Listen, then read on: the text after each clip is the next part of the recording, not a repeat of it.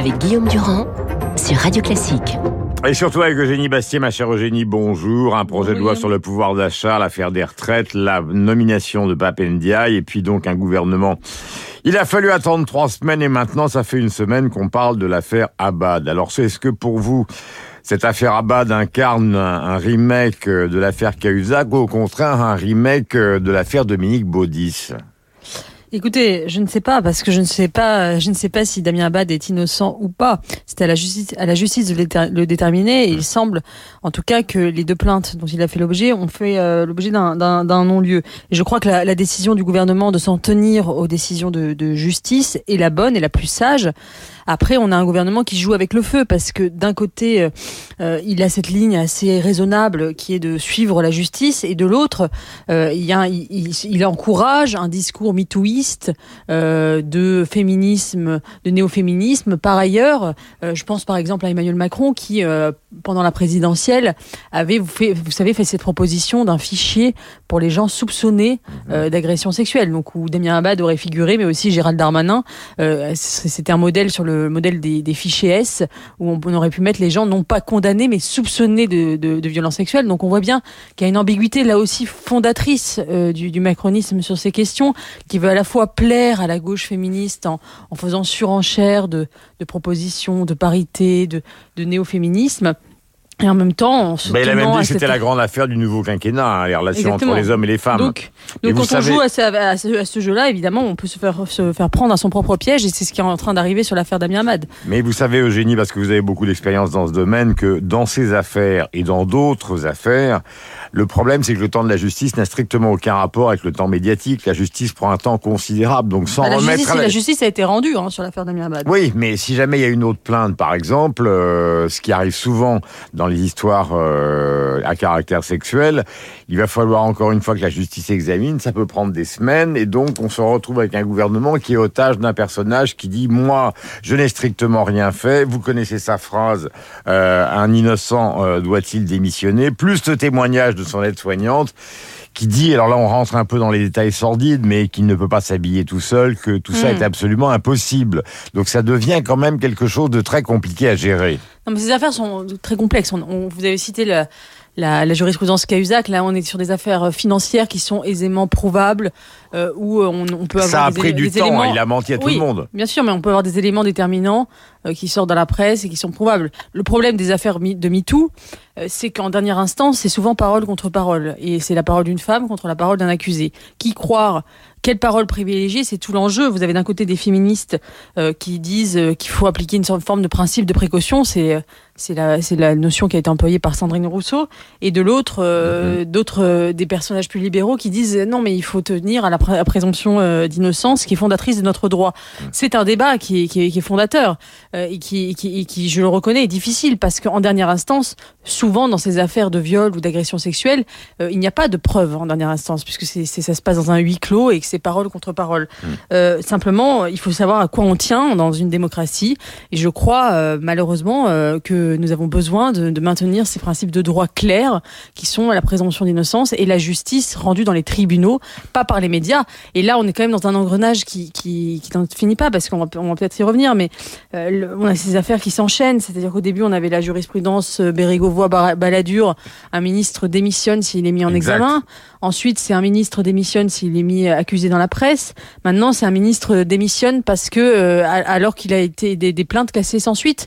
Jusqu'où on va? Est-ce que euh, le simple soupçon euh, doit valoir démission On est dans un engrenage sans fin, dans une dans une dans un contexte de réseaux sociaux ou de démocratie d'opinion où la suspicion est généralisée. Je pense que c'est de la responsabilité des politiques de placer certaines limites claires à ne, à, ne, pas franchir et, et, le, et le gouvernement l'a fait euh, avec cette question de respecter la justice. Simplement, il faudrait qu'en même temps, il ne, il ne donne pas du grain à moudre sans cesse euh, euh, aux militantes néo-féministes. Voilà, mais en tout cas, maintenant, ce matin, enfin, ce qu'on peut dire, après cette phrase d'Amien Abad prononcée chez lui, dans l'un, un homme innocent doit-il démissionner? Mais de l'autre côté, le point de vue d'Alexandra Schwarzbrod dans Libération, qui explique que de toute façon, cette affaire est intenable, ben, on se retrouve quand même dans un hum. système qui est extrêmement complexe. En tout cas, il faut qu'il soit sûr de lui, Damien Abad, car il a eu un rendez-vous, donc un face à face avec la première ministre, justement pour s'expliquer. Donc, il lui a dû lui dire sa vérité. Mais si cette vérité n'est pas la vérité, ça va devenir très compliqué. On a un Et projet. si- de- Oui. oui.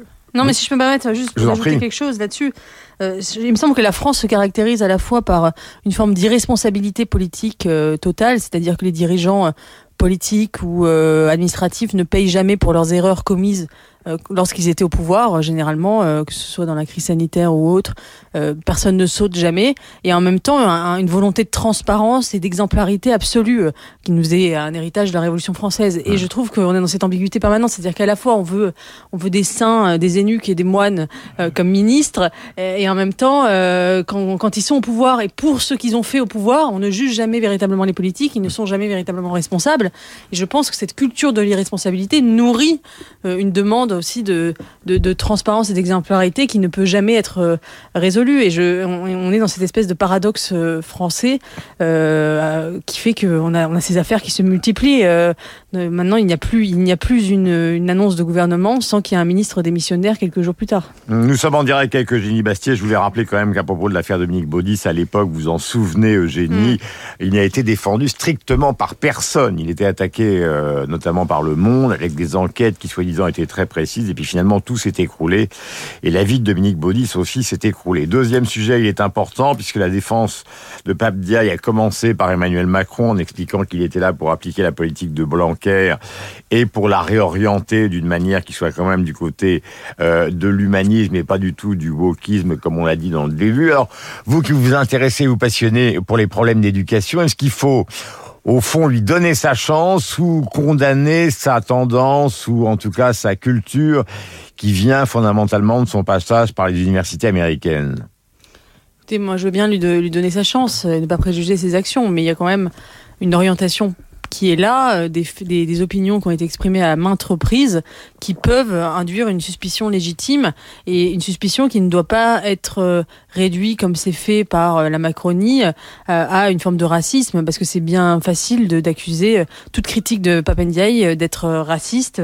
On voit bien que c'est une, manière de neutraliser absolument tout débat, là où il y a effectivement un, débat de fond sur quelle orientation donner à l'école. Et c'est vrai que vous avez fait, euh, vous avez parlé du en même temps tout à l'heure. Là, on ne peut qu'être interloqué Mm. par euh, ce passage de Jean-Michel Blanquer à Papendiaï, là où ils ont effectivement des, des, des, des points de vue totalement différents euh, sur la question du Mais l'argument du président de la République, c'est de dire que finalement Jean-Michel Blanquer, en fin de mandat, il a quand même fait cinq ans, donc c'est le plus long Mhm. mandat donc à la tête de l'éducation nationale rue de Grenelle. Il y avait une sorte de divorce entre lui et les enseignants et que maintenant il fallait rétablir justement non pas une complicité, mais en tout cas la possibilité de vivre ensemble entre le ministre et la communauté de l'éducation nationale pour Oui, c'est ça. avancer.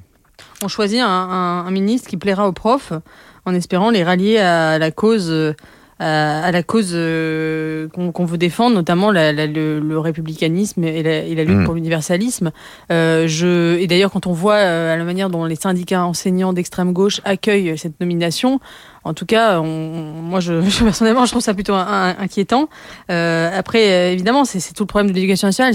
On ne peut pas réformer l'éducation nationale sans les profs, mais on ne peut pas la réformer non plus avec eux, Mm. Euh, parce que bien souvent, ils sont effectivement orientés politiquement très à gauche euh, et euh, ne veulent pas euh, de Et si on se euh, met drastiques. Et si on se met Eugénie à la place des parents d'élèves qui nous écoutent sur Radio Classique, et ils sont nombreux, vous savez très bien que le problème de l'éducation nationale, certes, il a un caractère idéologique, les pédagogiques contre les autres, mais c'est aussi un problème euh, beaucoup plus fondamental de baisse drastique du niveau, de fuite vers les grandes écoles des élites et aussi de rémunération des profs, parce que le différentiel, Luc Ferry le disait hier, entre la France et l'Allemagne est fondamental. Les profs sont très mal payés en France. Très bien, mais je, je ne, en tout cas, je ne, je ne peux pas croire que la- le problème de l'éducation nationale en France soit un problème de moyens, Euh, sachant que nous avons aussi un, nous sommes un des pays qui dépensons le plus euh, pour notre éducation avec des Oui, résultats. mais ça ne veut pas euh, dire très, que très ça va aux profs. Bien sûr, il y a un problème de rémunération qui est clair, qui est identifié, sur lequel euh, Emmanuel Macron a fait plusieurs propositions, qu'il a déjà enclenché euh, lors de son premier euh, quinquennat, mais ce n'est pas le seul problème. Et penser, et, c'est ce qu'aimerait faire croire justement une partie du corps enseignant, c'est que simplement en augmentant les, les salaires, on va résoudre la crise de l'éducation et de l'enseignement en France. C'est une partie du problème, notamment l'attra- l'attractivité que ça implique et le fait que il n'y a plus finalement c'est un c'est un métier qui n'attire plus des gens compétents, dévoués parce que c'est un métier dévalorisé, dévalorisé du point de vue du salaire, mais aussi dévalorisé socialement. Personne ne veut être prof aussi. Il faut aussi revaloriser le métier d'enseignant d'un point de vue symbolique, restaurer l'autorité des, enseignants. Alors, la question que je me pose avec ce choix de Papendiaï, c'est quelle valeur vraiment Emmanuel Macron accorde-t-il à la, place de l'école pour nommer deux ministres qui ont des points de vue aussi différents. C'est c'est quand même assez c'est ça me laisse songeuse. Hmm. Euh, et moi je veux bien qu'on dise que l'école est une priorité, mais on a l'impression que pour ce gouvernement tout est une priorité. J'entendais hier Olivier euh, Olivia Grégoire qui disait que le pouvoir d'achat était une priorité, que l'éducation était une priorité, que la santé était une priorité, que l'écologie était une priorité. En réalité, c'est à dire que tout est une priorité. Euh, or on peut pas par définition mettre tout euh, en priorité. Donc il va falloir voir ce que ce gouvernement va vouloir vraiment euh, mettre en avant de façon déterminante, mais on peut pas, on peut pas avoir 15 euh, priorités. Et c'est un peu ce que j'ai eu l'impression d'entendre hier en, en, écoutant la porte-parole du gouvernement, qui nous ciblait finalement avec ce slogan d'ailleurs très mitterrandien, changer la vie. Nous allons changer la vie des Français. je pense que il faut être à la fois plus modeste et plus ambitieux euh, dans ses, euh, dans, dans, dans, ses, dans ses priorités. Eugénie, dernière question, elle est importante. Nous sommes à quelques semaines des législatives. Évidemment, il y a des projections qu'il faut prendre avec beaucoup de prudence des instituts de sondage, notamment euh, les projections données par Ipsos, qui portent sur un panel qui est quand même très important et qui montre que la fourchette basse euh, de la République en marche est à 290 sièges, c'est-à-dire à un siège de la majorité. Donc il y a quand même un certain suspense, même si la participation va être colossalement en baisse. Donc la stratégie de Mélenchon, est-ce que c'est la stratégie finalement d'un homme extrêmement habile qui accepte euh, au fond toutes les formes d'extrémisme possibles pour, constituer une, bah, une union de la gauche, euh, version Mélenchon. Euh, donc est-ce que c'est un homme habile ou est-ce que c'est un extrémiste convaincu? Bah, La force Et on termine parce que nous sommes arrivés au bout. Jean-Luc Mélenchon est à la fois un stratège et un idéologue, et c'est vrai qu'il a réussi quand même un tour de force dans cette poste présidentielle, c'est d'occuper euh, le terrain de façon totalement hégémonique. Il a gagné l'hégémonie culturelle. Euh, Marine Le Pen est inexistante. Il s'est placé en premier opposant alors qu'il est arrivé troisième. Donc ça, c'est un tour de force stratégique assez euh, assez important pour être souligné. après, ça reste un idéologue. Et moi, j'attends de voir les, véritablement les résultats. Je pense qu'ils seront décevants pour la France insoumise parce que tout simplement, ils ont un corps électoral qui ne se déplace pas pour les législatives et la participation profitera euh, aux partis euh, de droite et de, et, de, et, de, et de la République en marche, je, je, parce que c'est un électorat euh, bourgeois âgé qui va se déplacer. Donc je, je, je, je crois que il, il, ne, peut que, il ne peut que décevoir, mhm. notamment sur cette ambition de Premier ministre. On verra ce qu'il fera de cette, de cette déception. Merci beaucoup d'avoir été dans le direct avec nous. Donc, euh, nous étions avec Eugénie Bastier, comme tous les mardis, sur l'antenne de Radio Classique. Je voudrais vous donner deux informations. D'abord, Clément Léonard Luzzi, qui a joué un rôle très important dans la communication d'Emmanuel Macron, quitte l'Élysée et va devenir vice-président du groupe France de Publicis, d'où il vient. Et puis, la deuxième chose, c'est que dans la presse ce matin, notamment dans votre journal Le Figaro, on salue le nouvel film de Cédric Gimnez, Novembre, après Bac donc, qui est entièrement consacré aux attentats euh, de novembre 95 avec euh, Jean Dujardin dans le rôle du numéro 2 de l'antiterrorisme. Voici pour ces deux informations, il est 8h58, nous avons rendez-vous avec Renaud Blanc, évidemment le journal de 9h et tout à l'heure Franck Ferrand sur l'antenne de Radio Classique et la musique.